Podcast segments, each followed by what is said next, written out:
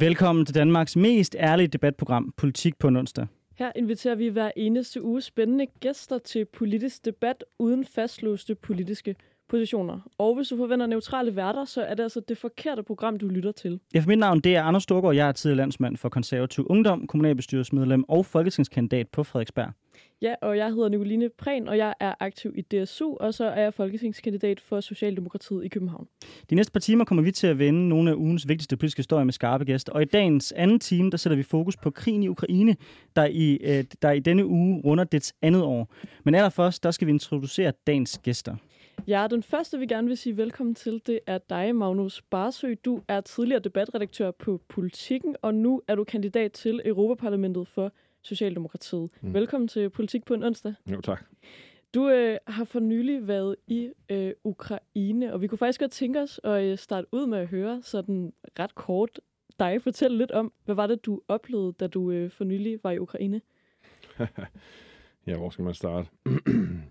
vi var der en uge i uh, december. Vi var inviteret over en organisation, der hedder Frihed for Ukraine, som er sådan en en NGO-frivillig organisation, der rejser penge og, og materiale til at give til de ukrainske soldater. Ikke våben, men, men alt muligt andet. Grej og medicin og den slags ting. Øh, og jeg var derovre sammen med Mads Strange fra Liberal Alliance, så vi var sådan en, et umage par. Jeg, jeg holder af at sige, at vi er uenige om stort set alt, men vi er meget enige om Ukraine. Mm. Øh, og så snakkede vi med soldater, journalister og helt almindelige ukrainere, for at få et indtryk af, hvordan krigen var. Og, og det, vi sidder tilbage med, det er sådan flere ting, og der er måske også nogle af dem, vi kan komme ind på her, men den helt overordnede konklusion kan man selvfølgelig sige, at Ja, du har ret, Anders, og krigen den her gang startede i 2022, men reelt set, så synes ukrainerne, at de har kæmpet minimum 10 år, som en af soldaterne sagde til mig. Det her, det er bare øh, det tredje år af en krig, der i virkeligheden har varet 10 år, og en konflikt, der har varet 300 år. Mm. Og det er sådan, ukrainerne ser på det, sådan helt øh, skort, øh, skarpt kan man sige. Vi vil også gerne byde velkommen til den anden gæst. Det er dig, Marie Kraup. Øh, du er tidligere folketingsmedlem for Dansk Folkeparti, og for nylig så skulle du have været i P1. Det kom du ikke. Hvorfor? Jamen, det var fordi, der er ikke nogen, der ville debattere. De såkaldte Ruslands eksperter sagde nej. Øhm, så, så det blev det ikke til noget. Og de ville ikke bare nøjes med at interviewe mig, desværre. Hvorfor tror du ikke, de ville debat med dig? Jamen, de havde alle mulige øh, syge undskyldninger. Altså, de sagde, de ville ikke... Øh, Jakob Korsbro sagde, han ikke ville øh, udsættes for råberi. Så hvis jeg råber i dag, så må I stoppe mig. Ikke min egen oplevelse, at jeg råber så meget. Øh, der var en, der sagde, at han ville ikke høre fake news, og han ville ikke øh, høre Putins falksnerier øh, og andre sådan, fuldstændig syge ting, øh, efter min mening. Fordi hvis man ikke har mod til at forsvare sit standpunkt, så er ens standpunkt måske ikke værd at forsvare. Og Maria Krab, jeg vil også sige, at jeg er uenig i nærmest alt, hvad du står for på det her emne, men jeg synes, det er vigtigt alligevel, at vi har en diskussion som det her, så derfor så vil jeg gerne selvfølgelig byde dig velkommen her til Politik på onsdag også. Men lad os egentlig bare springe direkte ud i debatten.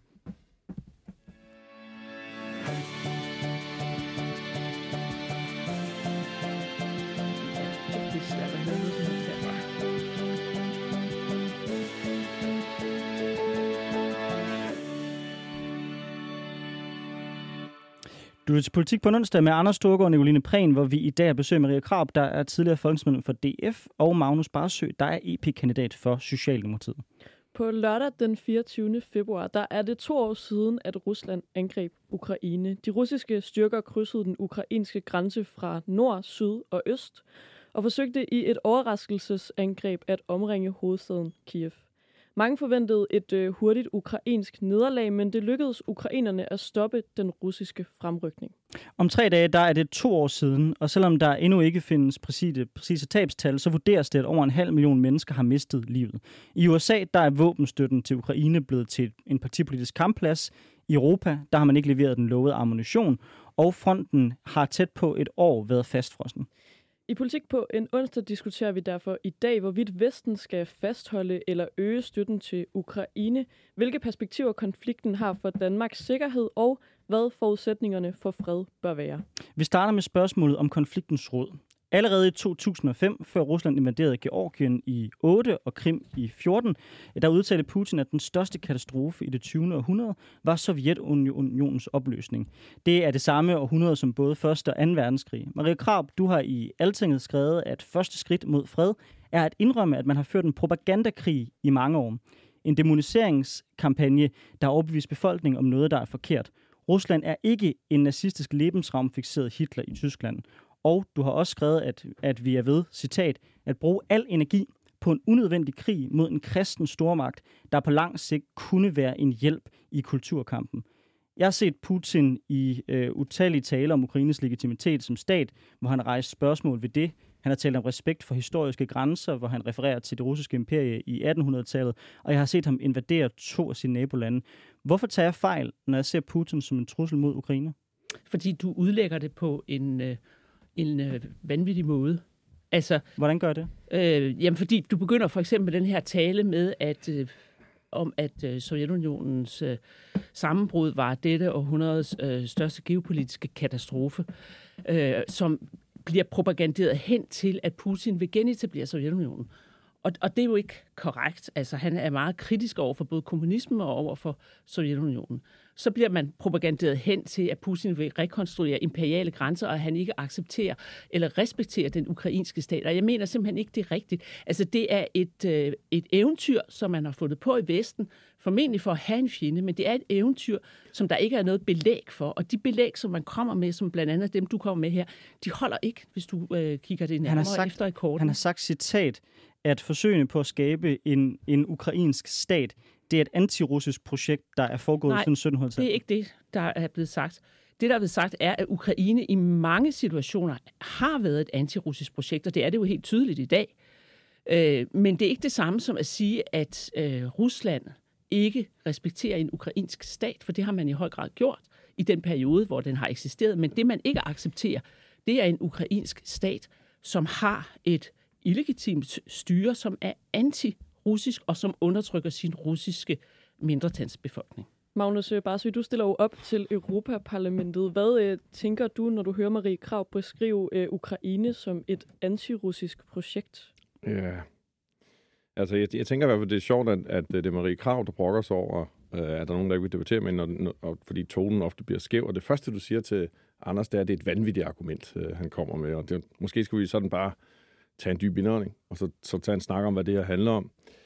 Øhm, Ukraine er blevet invaderet af Rusland, og du kan jo godt stå og have sådan nogle lange tirader og snakke om, at, øh, at, at Putin og Rusland bestemt anerkender Ukraine. Vi må, vi må diskutere de fakta, der er på bordet.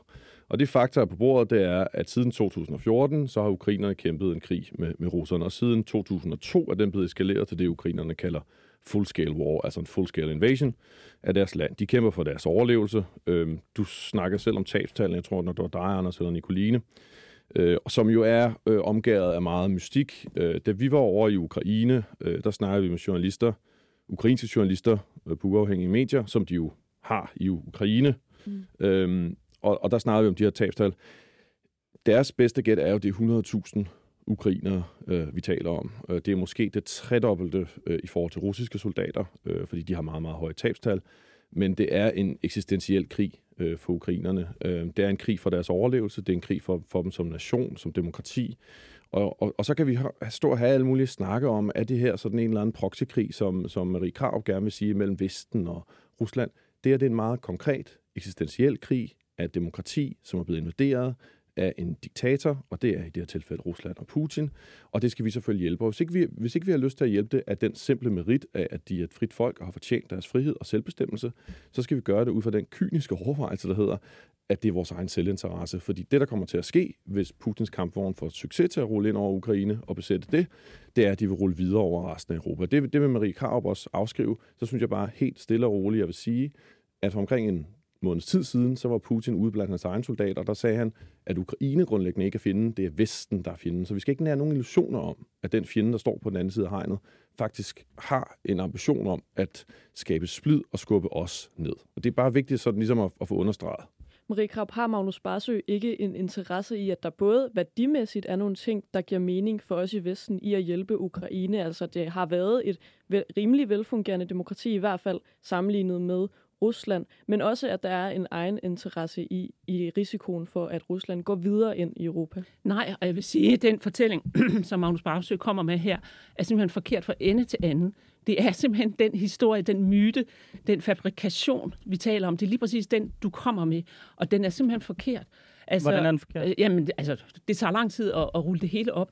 Men for Vi eksempel, har en time, tror jeg. Ja, ja, ja men jeg vil meget ja. gerne gøre det. Ikke? Altså for eksempel er der ikke tale om en russisk-ukrainsk krig fra 2000. Nå, nu kommer borgerkrigsmyten. 14. Jamen, så lad os Der ja, den. Den er rigtig en interessant. borgerkrig i ja. Ukraine, efter at der kommer en illegitim magtovertagelse på Majdan i februar 2014. Jeg synes, er super fint. Lad os, lad, os, lad, os, lad os lige prøve at starte Og med, den er meget vigtig. med, det, med det spørgsmål, fordi det er jo en del, i hvert fald af Putins fortælling om, hvad der foregår.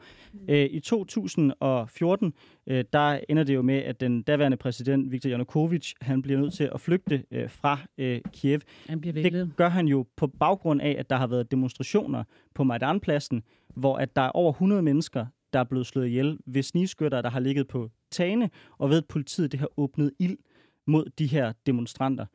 Mener du, at man er en legitim præsident, hvis man retter, hvad kan man sige, politiet og militæret mod civilbefolkningen, som var det, han gjorde på Majdanpladsen? Det ved vi ikke noget om. Der er meget, der tyder på, at Vi vi ved- ved, modsatte. vi- vi Vi, ved- ved, at der er vi ved folk, der er ikke- blevet dræbt. Nej, vi ved ikke. Der er øh, lavet mange studier. Øh, Hvilke nogle studier? Ivan Kachanovski, der sidder i Kanada og som er øh, halv ukrainer, har gennemgået et kæmpe materiale og har afdækket, at det umuligt kan være Janukovic's folk, der har skudt dem. Så hvem påstår du så har skudt 100 Jeg mennesker på påstår ikke noget. Jeg refererer til nogle vigtige studier, som siger, at det må være nogle andre, fordi de er skudt fra forskellige vinkler.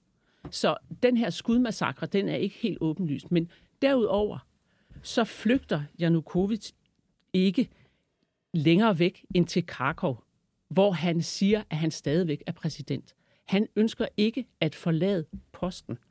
Og han har netop indgået en aftale med øh, vestmagterne.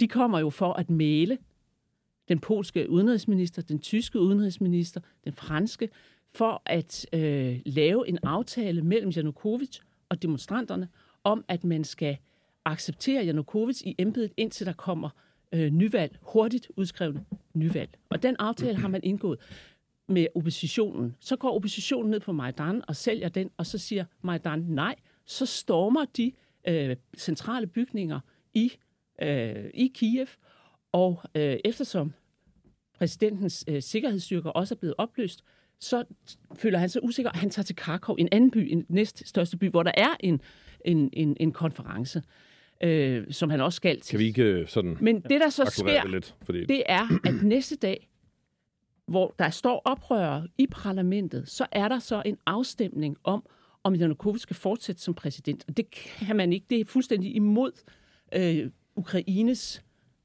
øh, forfatning at gøre, at afsætte en præsident på, det, på den måde. Og der går bevæbnede oprør rundt, og der er nogle øh, hvad hedder det, øh, øh, medlemmer af parlamentet, der får tisk. Der kommer så en afstemning, som ikke engang lever op til kravene i øh, forfatningen om, hvor stort et flertal der skal være, hvis man afsætter en præsident. Det er fuldstændig delegitimt, det der sker.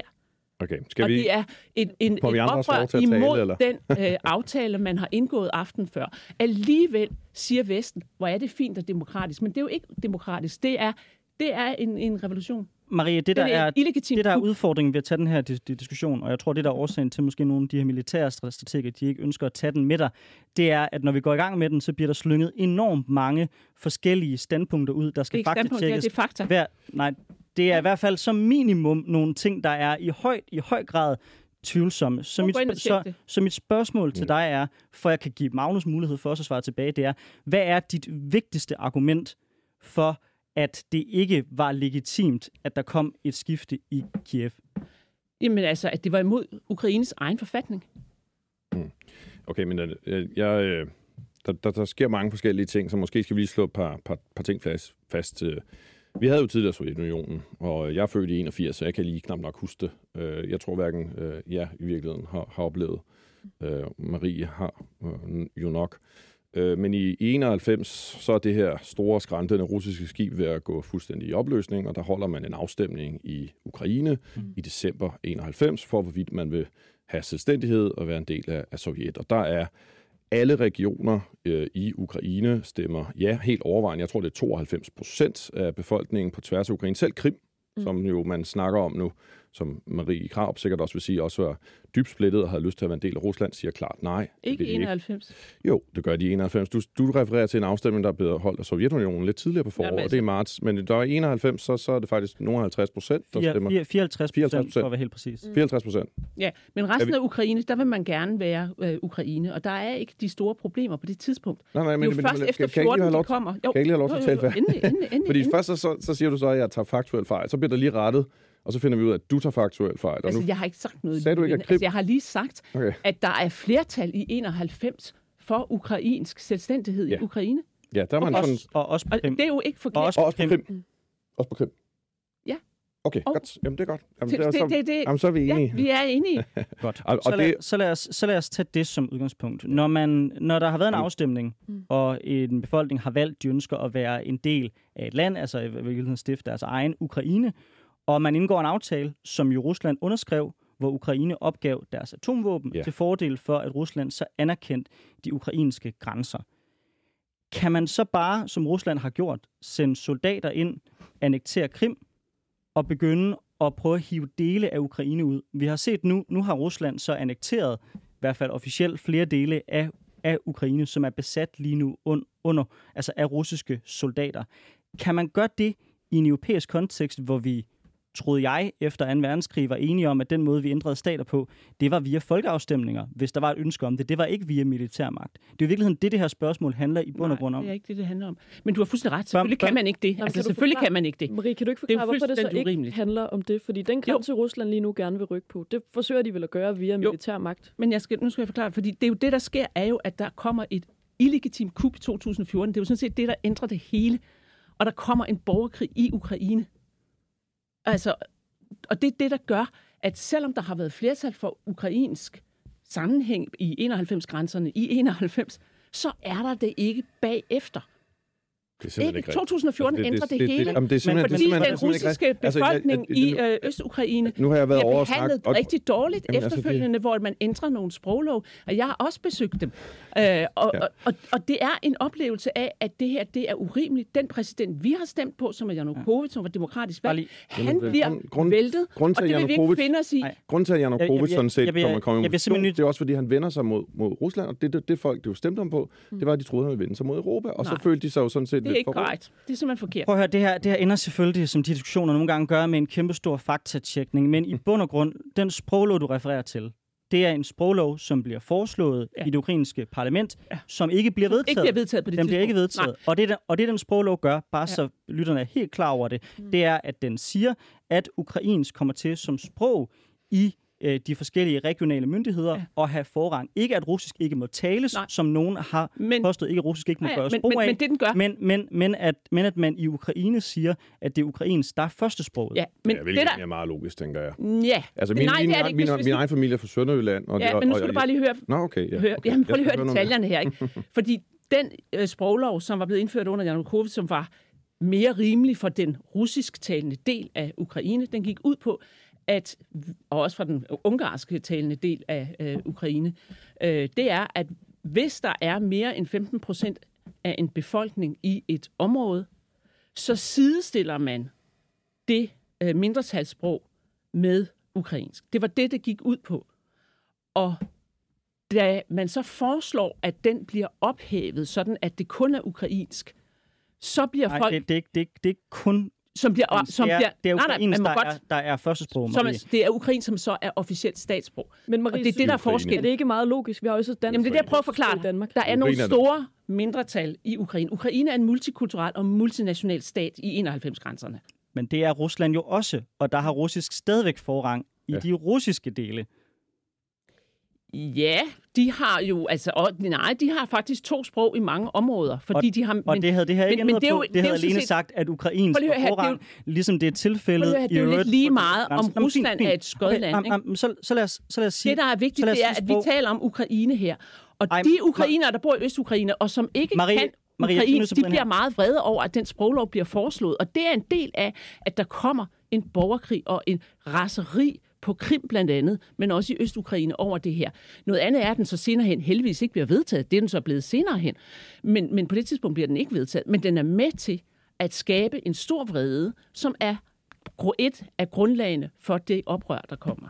Altså, først og fremmest, den her, den her, den her lov, den bliver fremsat efter, at Krim er annekteret. Det vil sige, efter russsoldater har er rykket ind på Krim. Så at sige det ligesom er starten på, på konflikten, det virker Den en lille, det, det virker, omtalt, og det virker, er- det virker en, en, en lille smule mærke. Men, men, men lad os sige selv, selv, hvis det er tilfældet.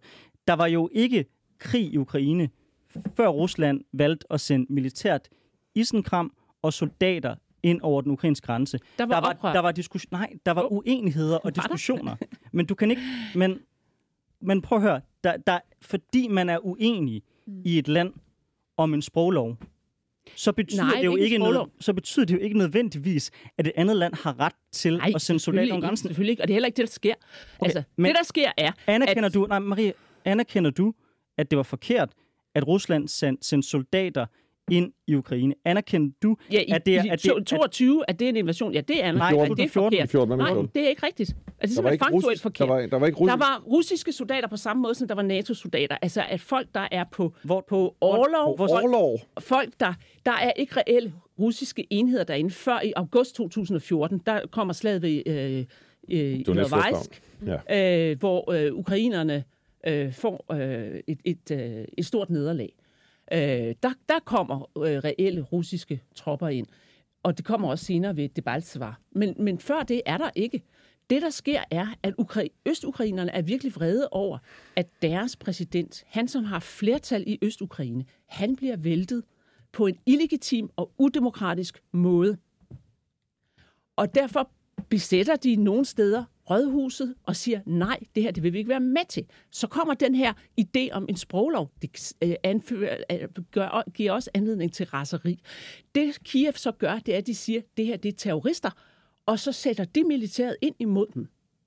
Og så er det, at vi har den her gensidige optrapning, hvor Vesten støtter Kiev, støtter Vest, og Rusland støtter Øst med våben og øh, folk, der tager overlov, og det kommer så til en, reelle øh, militære enheder i øh, august og øh, senere i februar 15. Det, Okay, altså, det, Magnus. det, er, det er jo på den ene side rigtigt, at der var øh, pro-russiske øh, militser i, øh, i Øst-Ukraine i, i 14. Det var der helt sikkert. Men det er også fuldstændig veletableret, at der var øh, russiske specialstyrker, der var øh, tropper og soldater, de Girkin fik for massiv hjælp, de fik massiv hjælp. Øh, nu har jeg faktisk været rigtig høflig ikke at afbryde dig overhovedet, Marie, så det vil sætte Jeg pris på. supplerer, undskyld. Ja, jeg vil sætte pris på, hvis du ikke afbryder mig, bare sådan en gang imellem. Øhm, og og helt, helt overvejende er det jo selvfølgelig, altså er- er det jo en militær intervention, som Rusland laver i 2014, og det, og, og det er simpelthen fejlagtigt at udlægge det som en, en borgerkrig. Det er der er fuldstændig bredt flertal blandt både ukrainere og øh, eksperter og observatører Nej. om, at det er... Jeg tror ved med, at du godt kan Jeg har hive et været eller- nede og jeg tør ved med, at du godt kan hive, hive et, okay. et, Altså, et enkelt, et enkelt studie, rapporter. studie, studie frem. Der findes også... Det er simpelthen ikke rigtigt. Altså. Marie, hvis man, vi kan godt Marie, lige... vi- vi om- kan- hvis, vi, vi, har, Marie, vi har du- tjekket data, altså inden vi skulle Mm. lave det her program. Og hvis man, hvis man spørger altså militære eksperter i Danmark, så kalder de det ikke en borgerkrig. Det må du vel være enig i. Mm, det kan godt være, at de ikke gør det, men det, gør, altså, det ændrer ikke fakta på, at der er tale om en østukrainsk befolkning, som bevæbner sig, og som får Mm. militær støtte i form af våben og frivillige fra Rusland også. Men det først og fremmest er øh, befolkningen i Østukraine, som gør oprør, fordi de bliver beskudt, når de laver demonstrationer imod det ulovlige kup i, øh, på Majdan. Du, jeg snakkede med, Øh, ja, da, jeg var, februar da, 21. da jeg var i Ukraine, så faldt vi i snak med en, der hedder Krit, øh, som er veteran. Øh, han, er ikke, han er ikke sådan aktiv øh, ude i, i fronten mere, men han er officer. Og i 2014, da det her skete, øh, da Rusland gik ind i, i Øst-Ukraine, der var han på backpack-tur i Thailand, som mange unge mennesker er. Og, øh, og han tog simpelthen det første fly hjem og meldte sig til, øh, til hæren. På det tidspunkt var det meget sådan desorganiseret ukrainsk hær. Øhm, og, og det gjorde han jo selvfølgelig, fordi at han så, at det var en, øh, en udlandsk invasion, øh, og han er ukrainsk patriot. Lad os, også lige, lad os også lige sige en ting. Grunden til, at, at Putin og Rusland overhovedet vil blive skære med Ukraine, det er jo fordi, de er blevet afvæbnet. Og det er de er blevet afvæbnet, fordi de fik militære sikkerhedsgarantier for for USA og øh, Rusland. Da, da Sovjetunionen faldt fra hinanden, der var Ukraine, husker jeg nok, det tredje, mest, det tredje land i verden med højst mængde af atomvåben. Så de har overleveret alle deres atomvåben til Rusland, øh, afmonteret en stor del af deres styrke. Øh, de havde store militære baser. Og så langsomt, når den her afmilitarisering den sætter sig fast, og er militæret er til at, øh, at rulle over, tænker Putin, jamen så langsomt så begynder han at invadere og bide, bide, bide skærmen. Og det er, bare, det, det er bare det, der er sket, og det er ikke min, min udlægning. Det tror jeg, alle øh, eksperter vil sige, at det, det er faktuelt, at de her atomvåben øh, er kommet over. Og det, øh, vi kan, vi kan stå og diskutere længe øh, semantik, øh, som det jo ikke rigtig er, men som det bliver lidt, om det er borgerkrig eller, eller hvad det er. Faktum er lige nu, at vi står med en, med en krig. Mm. Ikke? Vi står med en krig, hvor Putin er på den ene side, og Ukraine er på den anden side. Og Ukraine er samlet som et, et land, og vil have deres land tilbage. Og det vi politikere øh, og danskere i virkeligheden skal have en debat om, det er, vil vi støtte, og hvor meget er vi klar til at støtte øh, Ukraine? Og der må jeg bare sige, der er jeg nok klar til at støtte meget, meget mere, end, end vi har gjort indtil videre, fordi jeg anerkender, at hvis den her krig ikke vindes, altså hvis den tabes af Ukraine, så er jeg ekstremt nervøs for, at de næste lande over på Øst øh, står i kø for, for Putins kampvogn, og det tror jeg, man skal være realistisk omkring, at det er det, der kommer til at ske. Og det kommer vi til at dykke mere ned i senere i, i programmet. Kort bemærkning, Marie, ja. og jeg understreger kort jeg synes, det er meget vigtigt at få styr på fakta her, for jeg mener ikke, du har styr på fakta. Mm. Og hele den her øh, fantasifortælling, som du kommer med om den, den kæmpe store russiske trussel, den bygger på to forkerte oplysninger. Det ene er, at det er en øh, folkelig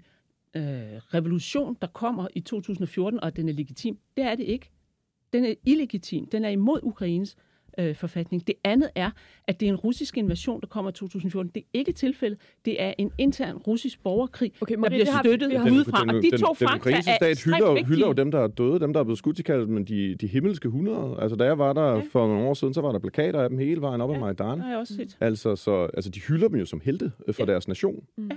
Det er da klart, det er fordi det er, jo, det, det er jo hele legitimeringsmytologien øh, for det nye styre. Jamen, du, du, du, jeg tror, du, og jeg tror, du putter om på også... flertal og mindretal her. Jeg, ja. Fordi jeg tror faktisk... Flertal på pladsen, jeg, tænker du? Nej, flertal af ukrainerne. Det kan godt være, der var flertal som på gange, Majdan. Som, som de gange, de er blevet spurgt, mm. bare har sagt, Sovjetunionen, nej tak. Rusland, Men det her drejer sig selv om Sovjetunionen. det, var, det, var, det, det, det, var, det var det, det politiske jo handlede om Janukovic. Nej, det var det ikke. Det handlede ikke om, at han ville vende sig mod Rusland i stedet for mod EU. Det handlede EU, om en EU-associeringsaftale, hvor EU nægtede at lade Ukraine okay. være den bro imellem Øst og Vest, som Ukraine er, fordi Ukraine er Øst og Vest. Hey, de ville kun bare... have EU, de skulle vælge mellem Marie, EU eller den eurasiske union, det også gøre. hvor Ukraine ville have begge dele. Ukraine ville gerne vedblive med at være den bro, som de er historisk og kulturelt. Men det ville EU ikke lade dem. Marie, vi bliver, nødt, det, til, vi bliver nødt til at gå videre fra den, fra den historiske diskussion nu, men jeg bliver nødt til at sige en sidste ting.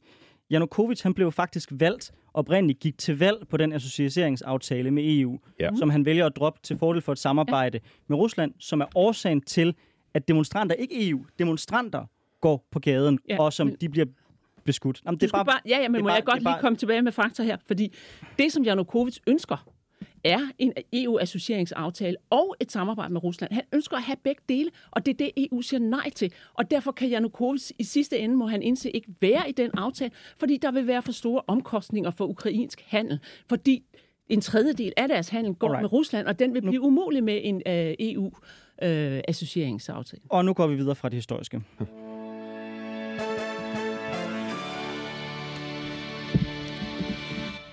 Ja, du lytter til Politik på en onsdag med Anders Storgård og Nicoline Prehn, hvor vi i dag har besøg af Marie Kraup, som er tidligere folketingsmedlem for Dansk Folkeparti, og af Magnus Barsø, som er Europaparlamentskandidat for Socialdemokratiet. Vi øh, vender nu blikket mod konsekvenserne af øh, Ruslands krig i Ukraine for Europas sikkerhed. Flere vestlige forsvarskommandoer de opjusterer i disse måneder risikoen for krig i Europa. I Sverige der har det svenske forsvar bedt Sveriges civile om at forberede sig på krig. I Danmark der har forsvarets efterretningstjeneste FE meldt ud, at truslen mod Danmark ikke har været højere siden afslutningen af den kolde krig. Imens opruster mange NATO-lande, mens man nervøst i Europas hovedsteder betragter den amerikanske valgkamp, hvor Trump har rejst tvivl om, hvorvidt USA vil komme de europæiske allierede til hjælp og støtte Ukraine med våben, hvis altså han bliver valgt som præsident. Øh, flere militære eksperter herunder danske Anders Puk Nielsen peger på, at der er en risiko for, at Rusland vil forsøge at afprøve grænserne for NATO's artikel 5 ved at komme med, at komme hen til undsætning ved at teste NATO i en gråzone eller gennem hybrid krigsførsel. Formålet skulle være at opløse NATO ved at bryde forsvarsalliancen op. Maria Krav, du har flere steder skrevet, at du mener, at NATO-alliancen bør opløses. Mm. Vil det ikke netop gavne Ruslands ambitioner om at splitte de europæiske lande ud mod hinanden, og dermed i sidste ende svække dansk sikkerhed? Altså, øh, det vil gavne Europas sikkerhed, hvis NATO skiftede politik og forsøgte at integrere Rusland. Hvis ikke man vil det, så er NATO et større øh, problem. Øh, så, så løser det ikke noget, så skaber det problemer. Og det er fordi NATO har fået den kolde krig til at fortsætte, i stedet for at få den kolde krig til at slutte. Øh, fordi de har rettet sig imod Rusland, og det har været en fejltagelse. Og derfor er de også nødt til at øh, skifte politik meget snart. Magnus?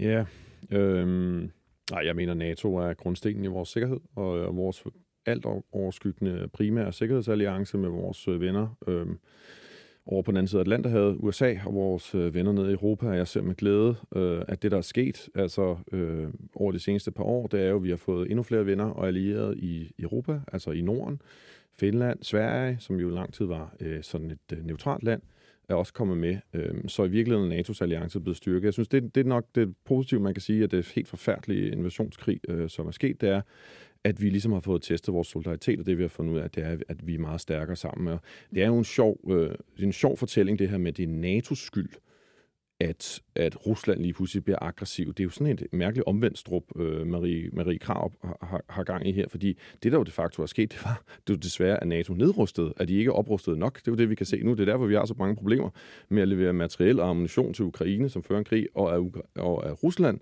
oprustet. Det kan aldrig nogensinde være Polen, Estland, Letland eller Litauen, eller for den sags skyld Ukraines skyld, at de bliver invaderet. Altså, det er jo øh, fuldstændig grotesk og, og, og, og forkert måde at vende på. Det var Putins imperialistiske ambitioner. Han har oprustet, mens vi andre har været naive. Og nogle gange, må jeg bare lige sige en sidste ting, nogle gange, det vi mødte, der var i Ukraine meget, det var, når man snakker med folk, jeg tror, vi skal forestille os lidt som et som pendul. Ude på den ene side, der har du en naiv holdning, på den anden side har du næsten en paranoid. Og jeg tror, vi i Vesten har det pendul, der har det nok ligget over i, i naiv, mm. hvorimod alle i Ukraine nok ligger i paranoid. Om det er helt rigtigt, at man skal være så paranoid hele tiden, det ved jeg ikke. Men jeg tror i hvert fald, at det er rigtigt, at det pendul for os i Vesten skal svinge mere mod paranoid. Og det er derfor, jeg siger, det er en trussel. Putin er en trussel, Rusland er en trussel. Selv hvis Putin falder, så tror jeg, at Rusland er en trussel. Mm. Og det eneste, det eneste, vi kan gøre i Vesten, det er at opruste og opruste massivt, og selvfølgelig ruste vores venner i Ukraine til at vinde den krig, som, øh, som de er blevet tvunget ud i. Marie, lad os antage, at det, du foreslår, det bliver til virkelighed. NATO bliver opløst. Så har du de baltiske lande, hvor der er en ret betragtelig øh, russisk minoritet der. Øh, du har også et Rusland, der for nylig også protesterede over Svalbard, hvor der også er et et, et russisk mindretal der. Det er jo, det er jo et delt øh, forhold mellem Norge og Rusland derop. Vil du ikke være bekymret for, at nogle af de her lande vil lide samme skæbne som Ukraine? Nej, det vil jeg ikke. Altså fordi det, som vi skal frem til, og jeg indrømmer, at man kan selvfølgelig ikke gøre det øh, på meget kort tid, man er nødt til at have en, en, øh, en længere forhandlingsperiode, det er jo et afspændt forhold. Altså hvis man nu havde gået ind i de forhandlinger, som, som Rusland øh, har foreslået mange gange, øh, øh, så havde man jo opnået at få et afspændt forhold til Rusland, og så havde NATO ikke været øh, haft brug for at øh, lave fremskudte for, bastioner for at forstå Rusland. det, du siger helt rigtigt, ja. så siger du, at vi faktisk i NATO selv lidt er ude om, at Rusland nu ligesom tror os. Altså, vi har lavet en, en øh, meget stærk alliance, som er udelukkende vendt imod Rusland. Så er det jo ikke så sært, at Rusland bliver bekymret. Altså, det, det, det, det ligger ligesom øh, i, i korten, ikke? Og det, man selvfølgelig skulle have gjort, det var, altså nu ved jeg om I så selvfølgelig, et, øh, hvad hedder Tucker Carlsons interview, går jeg ud fra, ikke? At hvor, hvor Putin omtalte de her følere, han har ude for, om Rusland kan blive medlem af NATO. Mm. Øh, og hvor øh, Bill Clinton jo siger, at det, det kan han sagtens forestille sig, så kommer han tilbage og har fået videre Deep State, og det kan de så ikke lade sig gøre. Men man oprettede men, men, men, man oprettede... har han fået det at vide af, af den dybe stat? Vi ved det ikke. Han har fået at vide af sine embedsmænd, okay. da han kommer tilbage, stat, ja. at det kan ikke lade sig gøre. Vi, det er mig, der, der ja. tolker det som, okay. at det er embedsværket, der men siger Marie, det. man oprettede altså, for eksempel NRC i, i i 2002 for dialog og samarbejde ja. mellem NATO og Rusland. Men ikke? Man har det, forsøgt ligesom faktisk at samarbejde. Ja, men det har ikke været godt nok. Det, det må man bare sige, fordi det har jeg jo også været involveret i. Der sad jeg på det tidspunkt og arbejdede mig. Jeg var øh, assisterende forsvarsdesché på den øh, danske ambassade i, i Moskva og havde meget med, med de her eller vidste meget om det, fordi der var personer tæt på mig, som skulle arbejde med det. Okay. Og det var ikke en... Altså, det, som Rusland jo ønskede, var selvfølgelig en ligeværdig øh, diskussion og en involvering i, hvad der sker i Europa. Og det var ikke det, der skete der. Marie, altså, faktum, faktum er jo, at, at NATO er jo ikke en angrebsalliance. Nej, kun i Kosovo, ikke? NATO's artikel bliver jo kun udløst. Ja, for at beskytte mod hvis, folkemord. Hvis nogen, Ja, der angreb man. hvis nogen lad os lige holde os frem for at bryde ind i alle mulige andre konflikter Ja, ja, også. Jeg synes, den her, den er, den er der er nok detaljer at, at, at få hånd om, få hånd om der. NATO har jo sin artikel 5. Det er ikke sådan, så at man ved at være medlem af NATO, så kan man starte en krig med Rusland. Det er udelukkende en defensiv alliance. Men hvorfor Så hvorfor, så hvorfor udgør NATO en trussel mod Rusland hvorfor i din russerne- optik, hvis Rusland ikke har interesse i at angribe de pågældende Fordi lande? Rusland føler sig truet. Og nu sad jeg i Moskva i 99, da NATO angreb Serbien. Og rigtig mange tænkte, okay, så er det Moskva næste gang. Hvorfor angriber de? Vil du mene, der har været noget optræk til, at NATO skulle føre en offensiv krig mod Rusland? Ja. Hvornår? Det mener jeg. Altså, det mener jeg, at man sagtens kan tolke det som, at man bliver ved med at Hvordan? opruste og optage flere og flere medlemmer tættere på øh, øh, hvad hedder det, øh, Men- Rusland. At man opruster Ukraine, at man indsætter et Men indtil pro-vestligt styre i et land, som Marie- er imod NATO-optagelse. Marie, Der var flertal imod NATO-optagelse i Ukraine, indtil der kommer det her vestligt støttede Ja, men Marie, sådan nogle ting kan jo også ændre sig i et demokrati. Sagtens. Altså, ligesom at stemningen Det var i de bare Danmark over det for EU har ændret sig eksempelvis. Altså ting Ja. rykker sig vel. Men det var det bare så ikke på mange det ting, tidspunkt, at- hvor alle folk ønskede, at i. Vesten ønskede, at Ukraine skulle være medlem af NATO. Der var der ikke flertal i Ukraine for medlemskab af NATO. I Øst så et flertal af befolkningen NATO som en trussel. I Rusland så man det som en trussel. Så kan man sige, at russerne er paranoide, men det ville jo bare være smart på en eller anden måde at få opløst den paranoia, sådan at man øh, skabte en eller anden form for tillid. Og det er jo det, man ikke har gjort. Altså, Putin holdt en stor tale på Münchenkonferencen i 2007, hvor han øh, sagde, I er nødt til at ændre jeres politik, fordi det her går galt. Og det, som han talte om, det er at det, der er gået galt. Magnus, hvad øh, siger du til øh, Maries øh, argument her med, Ja, at jamen- NATO selv har, har ligesom lavet en trussel, der skulle gøre, at, øh, at Rusland skulle Mm. gå til angreb? Øhm, storpolitik er selvfølgelig øh, lidt komplekst, man lige kommer kommer tilbage til det, mit udgangspunkt er jo, at det er aldrig øh, voldsoffrets skyld, øh, hvis man får bank. Øhm, og det, det er jo lidt, det, det, er jo det er sådan det grundlæggende princip, øh, jeg har. Det er ikke Ukraines skyld, uanset hvad Ukraine, hvis de har stillet alle deres fange, eller alle deres grænsebetjente op og række tunge og, og munet ind over grænsen og provokerede russerne, så var det stadigvæk ikke øh, grund nok til at øh, invadere dem. Øh, der er det her med, med NATO. Noget af det, som jo russerne og Putin gerne vil have, det var en garanti for, at Ukraine som et frit land ikke skulle være med i, i NATO. Og det må man bare sige, det er jo altså, det skal andre lande jo ikke bestemme, hvad de ukrainske borgere har lyst til at være. Så den garanti kan man jo ikke give. Det må ukrainerne jo selv bestemme. Og det, de har så lyst til at vende sig nu mod Europa og mod øh, NATO. Når man kører igennem Kiev og mange andre byer, mm. så hænger det, så hænger det øh, europæiske unionflag, som vi andre kigger på, det her blå med de her gule stjerner, så tænker vi nogle gange flytteråd og Bruxelles og alt muligt byråkrati. Men dernede, så tænker de frihed, selvbestemmelse og først og fremmest måske frihed for Rusland. Mm. Og det er det, de gerne vil have, og det synes jeg, vi, vi sådan Men... selvfølgelig skal anerkende. Så er der, så, nu vil du stå også måske at snakke om NATO og den store trussel NATO. For der, som jeg prøvede at sige før, jeg tror, tror du afbrød mig. Øh, min egen familie er fra Sønderjylland, fra Åben Rå. Jeg ved udmærket godt, hvad det vil sige nogle gange at skulle lave en fredsaftale. Min egen morfar er vokset op nede i Tyskland, hvor man kun må tale tysk. Og så stemte nogle af de dele så hjem til Danmark, og nogle dele blev i Tyskland. Jeg ved udmærket godt, hvad det kræver nogle gange at lave en fredsaftale, og hvordan storpolitik kan være. Jeg siger bare helt stille og roligt. Hvis der skal være en fredsaftale, så er det ukrainerne selv, der skal bestemme det. Det er ikke noget, Putin dikterer, eller vi i Vesten dikterer. To, NATO er en defensiv pagt.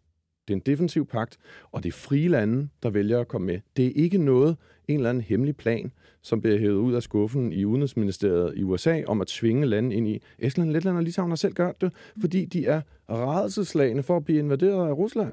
Det er derfor, de har valgt den øh, sikkerhedsparaply, der hedder USA og resten af Vesten. Og det er bare, det er vigtigt ligesom at få, få, få det udgangspunkt på plads, altså at det er den verdensorden, vi taler om. Men Så- NATO kommer bare til at angribe rundt omkring. Men du, Nej, det gør du, de altså du, simpelthen det, ikke. Du, Det er ikke rigtigt. det Altså, gør hvis de ligesom i Beograd, hvor de også bombede civile mennesker. Det skal vi bare lige huske. Det, som jeg synes er vigtigt, det er, når vi taler om Ukraine, så kan vi ikke tale om et Ukraine. Ukraine Jo, er det kan vi ikke godt. en... Nej, Jo, det, kan, vi, man jo, det kan vi godt. Det er dig, der, dig, der påstår, at vi kan ikke kan det. ikke. Det kan man Nej, også. Jo, det det kan kan man man. godt. Jamen, Fordi, altså, man kan sige, at måske opstår der en vest der er nogle landegrænser, det er Ukraine. Ja, men der var to, op, to hovedopfattelser af, hvad Ukraine er før. Så lad os vende Men tilbage til og det 91-afstemningen igen. ene- Hvor mange steder var der i Ukraine? Hvor mange regioner, undskyld mig, prøv at svare på det her spørgsmål. Hvor mange regioner var der i Ukraine i 1991 ved et frit valg, der i december 91 stemte for at være en del af Sovjet og ikke være uafhængig? Hvor mange regioner var der? Nul. her. Det er Ja. svaret. Ja, vi har Og- og faktisk det er ikke det med her, og Ja, det er jo men jeg er helt Og enig, det og det er fuldstændig rigtigt. 92 Ja, og jeg kender øh, folk, der har stemt øh, til øh, for uafhængighed på det tidspunkt. Godt. Og det er en helt anden afstemning end den situation, der opstår efter 2014, hvor du pludselig har et russisk mindretal, der bliver undertrykt. Og det er det, vi er nødt til at holde os for. Der er to former for ukrainsk nationalisme efter 91. Den ene er, man tager Ukraines multikulturelle, multinationale virkelighed i betragtning, og man siger, at Ukraine har flere sprog, flere kulturer, flere religioner.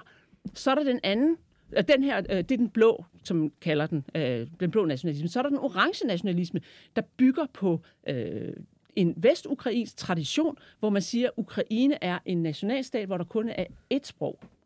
Og Men- det er dem, der har for eksempel Bandera som helt, ham der arbejdede sammen Men- med men Marie, tyskerne under krigen. Ja, men og de er de dybt fleste splittet lande- om historien, mm. om hvad Ukraine Jeg er. tror, de er ret og enige nu, hvad man Rusland gjorde gerne må gå. under krigen. og Marie, jeg vil sige, langt de fleste nationalstater, der findes nu, er jo sammensat i historisk af forskellige ting, Ja, ja, af forskellige ja. folk, forskellige sprog, forskellige religioner. Sådan er det vel. Alligevel kan man vel godt agere som nationalstat. Og der, og det der, har i hvert fald der, meget vanskeligt, og man kan sige, at Janukovic var jo valgt af det blå Ukraine, og det er det blå Ukraine, der gør oprør efter. Han bliver Men han, væltet. han, var jo, han var jo valgt på nogle meget klare punkter, om han også vil vende sig mod Jeg, jeg tror også, jeg var, kan vi, kan vi hvis fjerne ser på os, Marie, valgkortet over, kan vi hvem- fjerne os hvilke stemmer han fik, 2014, og så, du bevæge se, os op at til den det er krig, der er i det gang nu? østlige Ukraine, der stemmer på ham først og fremmest. Hmm. Og det er jo derfor, de bliver vrede over, at deres præsident bliver væltet på Marie- illegitim måde. Marie, nu har vi brugt, jeg tror, 40 minutter på at diskutere op og ned, frem og tilbage, den samme diskussion omkring historien. Den er Du har en anden opfattelse, end andre har. Jeg har fakta. Nu vil jeg gerne, nu vil jeg gerne bede om, at vi så i det sidste rent faktisk holder os til de spørgsmål, som er diskussion, nemlig ikke den historiske debat. Spørgsmålet om, hvor er Europa nu? Og nu skal vi videre til den sidste del af programmet. Der skal vi diskutere, hvad er ligesom forudsætningerne for at kunne lave fred i Ukraine. Og jeg håber, vi kan holde os til det, og ikke den historiske diskussion, for det har vi taget rigtig meget tid af i Men du er programmet. bare nødt til at se i øjnene, at Jamen, du jeg- kan ikke jeg- komme nogen jeg steder, kan hvis du lyver om historien, og det er det, vi gør. Der Marie- bliver løjet om historien. Marie, Der Hvem- bliver lavet en, en Lyver- faktaresistent øh, mytologi, Marie, vi andre... som har ikke rigtigt. Du siger, Marie, hvem, hvem, vi hvem vi er- For lyver? eksempel den historie, du fortæller, jeg ved godt, at du Står ikke lyver personligt... Nej, historien? ikke personligt, fordi du har bare ikke mulighed og eller haft så cutter jeg mikrofonen, hvis ikke vi stopper nu. Det er simpelthen bare Godt, og der cuttede jeg mikrofonen. Lad, vi skal lade være med at beskylde hinanden for at lyve, og nu skal vi videre i programmet.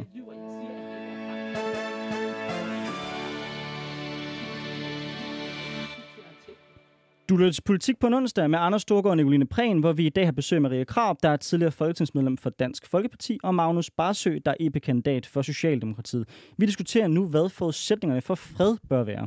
De ukrainske krav for fred har indtil nu været en fuld tilbagetrækning af de russiske tropper af Ukraine herunder Krim og ukrainske sikkerhedsgarantier, såsom medlemskab af NATO eller EU.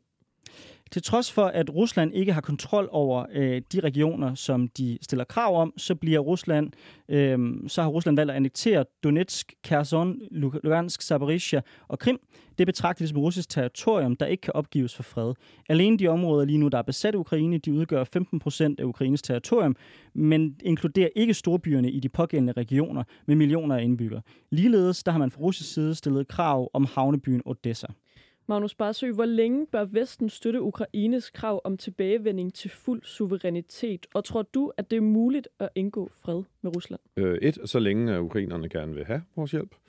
Øh, to, øh, ja, det håber jeg da, altså på et eller andet tidspunkt. Øh, jeg har det også sådan, at når den her krig er overstået, uanset hvad der sker, så, så skal Vesten jo også finde en måde at, at, at leve øh, med Rusland, ligesom øh, vi i Danmark fandt ud af at leve med Tyskland. Øh, altså, øh, sådan, er, altså sådan, er, sådan er virkeligheden. De naboer, øh, man har, kan man jo ikke rigtig gøre så meget ved. Men, men lad, mig, lad mig slå fast, øh, vi skal støtte ukrainernes krav om at få deres land tilbage. Det er deres land, det har, det har nogle etablerede landegrænser, og det der jo også sker i de her år, det er jo, at for eksempel sådan som Donetsk og Krim, når russerne invaderer det og har bombet det sønder og sammen, jeg ved ikke, om jeg har set billederne fra Dika og Bakhmut, det er jo ikke lige frem øh, bestående byer, det er jo bare sådan en øh, ruinhob, øh, hvor der næsten ikke er nogen civile tilbage. Det, der kommer til at ske, det er jo, at øh, mange af de ukrainske civile, de er jo flygtet for længst, øh, og så har man sådan en nærmest en remigrationspolitik, så man kommer ikke til at holde nogle legitime afstemninger om de her områder bagefter, som kommer til at afspejle den virkelighed, som der var i de her områder. Det kommer til at være sådan en eller anden parallel, parallel Putin-virkelighed.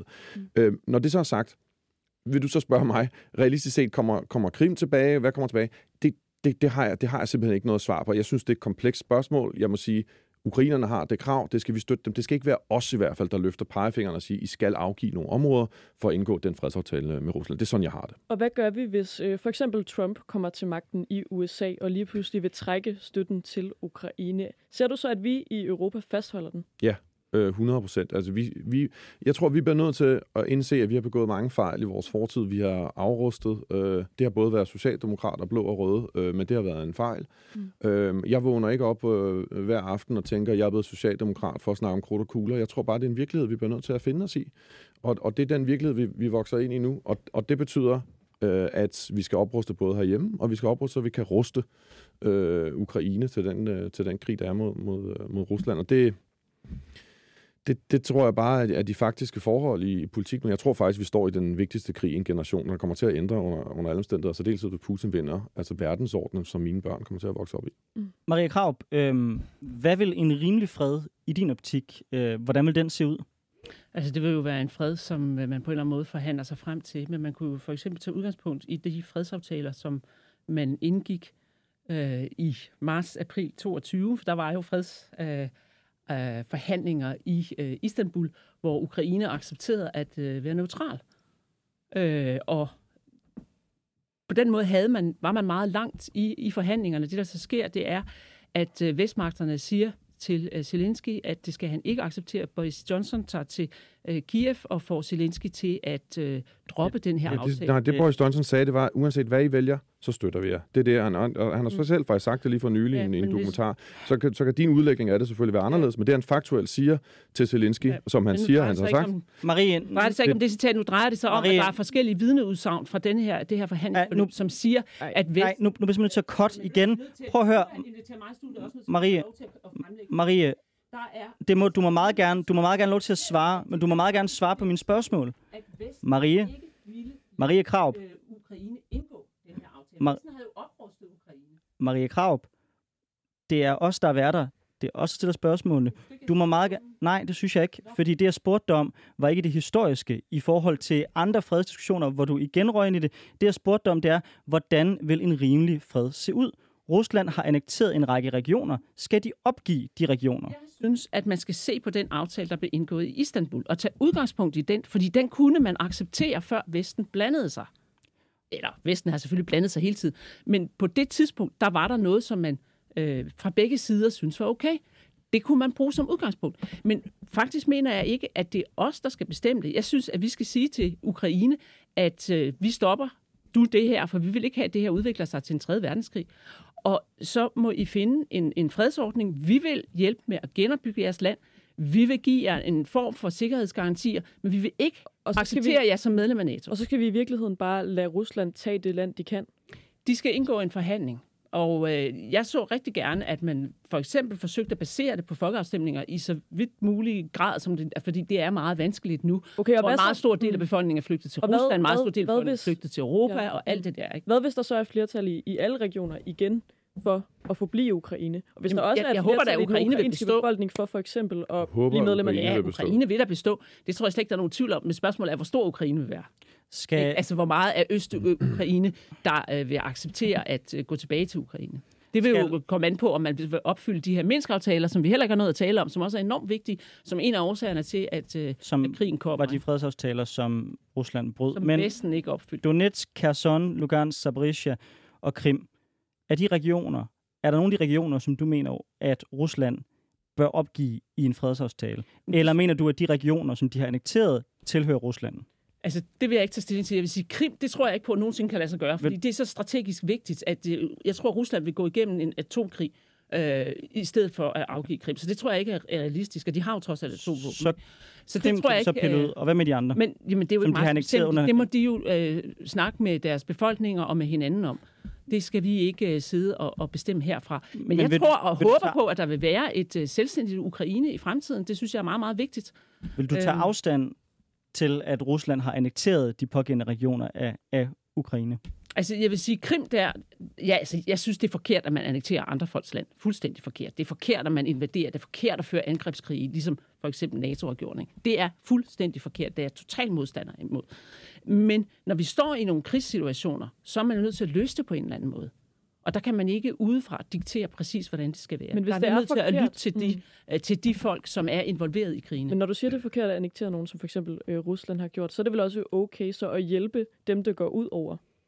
Ja, altså, hvis vi gerne vil have en verdenskrig, vil du gerne have en verdenskrig på, vil du have dine, øh, nu har du måske nok ikke børn endnu, men fordi du er meget ung, men ønsker du, at den danske befolkning skal dø for at gøre Krim øh, ukrainsk, når der nu er et flertal for Jeg- øh, Rusland på Krim? Altså, det er jo mere den situation, den realistiske betragtning, man vi skal ikke, tage, ja. i stedet for nogle luftige principper. Det tror jeg ikke bliver aktuelt. Magnus Barsø, ser du, at vi øh, bevæger os mod en tredje verdenskrig? Øh, nej, det gør jeg ikke. Jeg vil også lige sige et par ting. For det første, hvis vi trækker støtten til Ukraine, som du lige har agiteret for, at vi skulle gøre, så taber de. Det er helt sikkert. Det siger gør jeg. de under alle det, det gør de under alle Det tror jeg, fordi jeg tror ikke på, at øh, EU og, og, og Vesten øh, og USA har mulighed for at give tilstrækkeligt meget Okay. støtte, fordi der er, ikke nok, øh, der er simpelthen ikke nok soldater, og vores øh, hvad hedder det, krigsproduktion Jeg tror er nu nok, simpelthen ikke jeg, op i jeg, gear.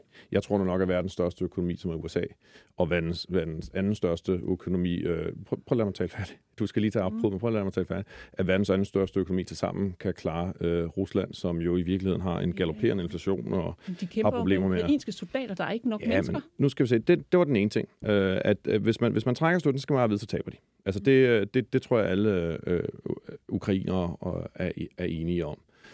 Øhm, to, hvad for en form for fred øh, er det så, man skal, man skal sige? Altså, øhm, som jeg sagde før, jeg synes, det er svært. Øh, at vi kan ikke i hvert fald som udforstående øh, stå og gøre os til dommer over områder, som, som Ukraine skal afgive. Det er jo lidt ligesom, hvis nu, at, øh, at øh, tyskerne invaderede Jylland, og så skulle sjællanderne stå sådan ligesom at acceptere bare at afgive Jylland. At det kan jeg da godt forstå, at sjællanderne og københavnerne vil have lidt svært ved at acceptere, der, at man ligesom skal afgive en stor del af, af sit eget land. Og det er jo den situation, vi tvinger ukrainerne i ved at have den, øh, den debat.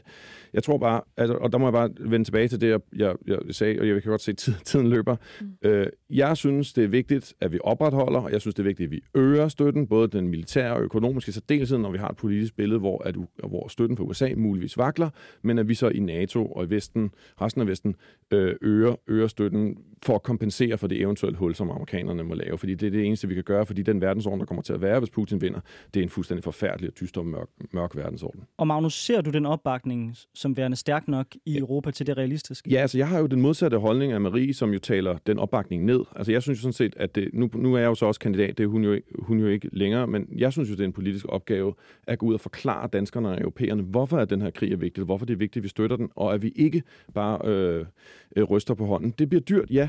Det bliver dyrt, og det skal vi sige til danskerne og europæerne, men det er en krig, der er værd at kæmpe for, fordi hvis nederlaget vil simpelthen være forfærdeligt og sende os ud i en helt anden verdensorden. Og det er det, sådan så det er vores opgave på en eller anden måde at sørge for, at opbakningen er til stede. Men har I set dagens målinger? Der er 10 procent, der støtter... Øh, der tror på, at Ukraine kan Du kan komme til kan vores vinde, demonstration på øh, toårsdagen for invasionen, som er på lørdag. Så skal du være meget velkommen. Så kan du komme også og komme Ja. med, med dine Jeg synspunkter der. Der ikke, at- kommer det samlede politiske parnas, kan man nærmest sige, i, i Jeg Danmark tror- og den russiske ambassade. Jeg tror, at sandsynligheden for, at også den danske befolkning vil skifte holdning, er meget stor. Fordi der er et, en stor øh, modvilje imod krigen i de europæiske befolkninger. Prøv at åbne dagens aviser, så vil du se de tal. Der er ikke mange, der tror på, at det her det er den rigtige krig. Maria, jeg håber virkelig, at du tager fejl. Men tusind tak, fordi du var med i Politik på onsdag. Også tak til dig, øh, Magnus øh, Barsø. Hvis man synes, det her var interessant, så kan man høre det der afsnit øh, og andre, som, som vi har lavet på de podcast-platformer, man typisk bruger, hvis man ikke nåede at fange det live her. Tak fordi I lyttede med.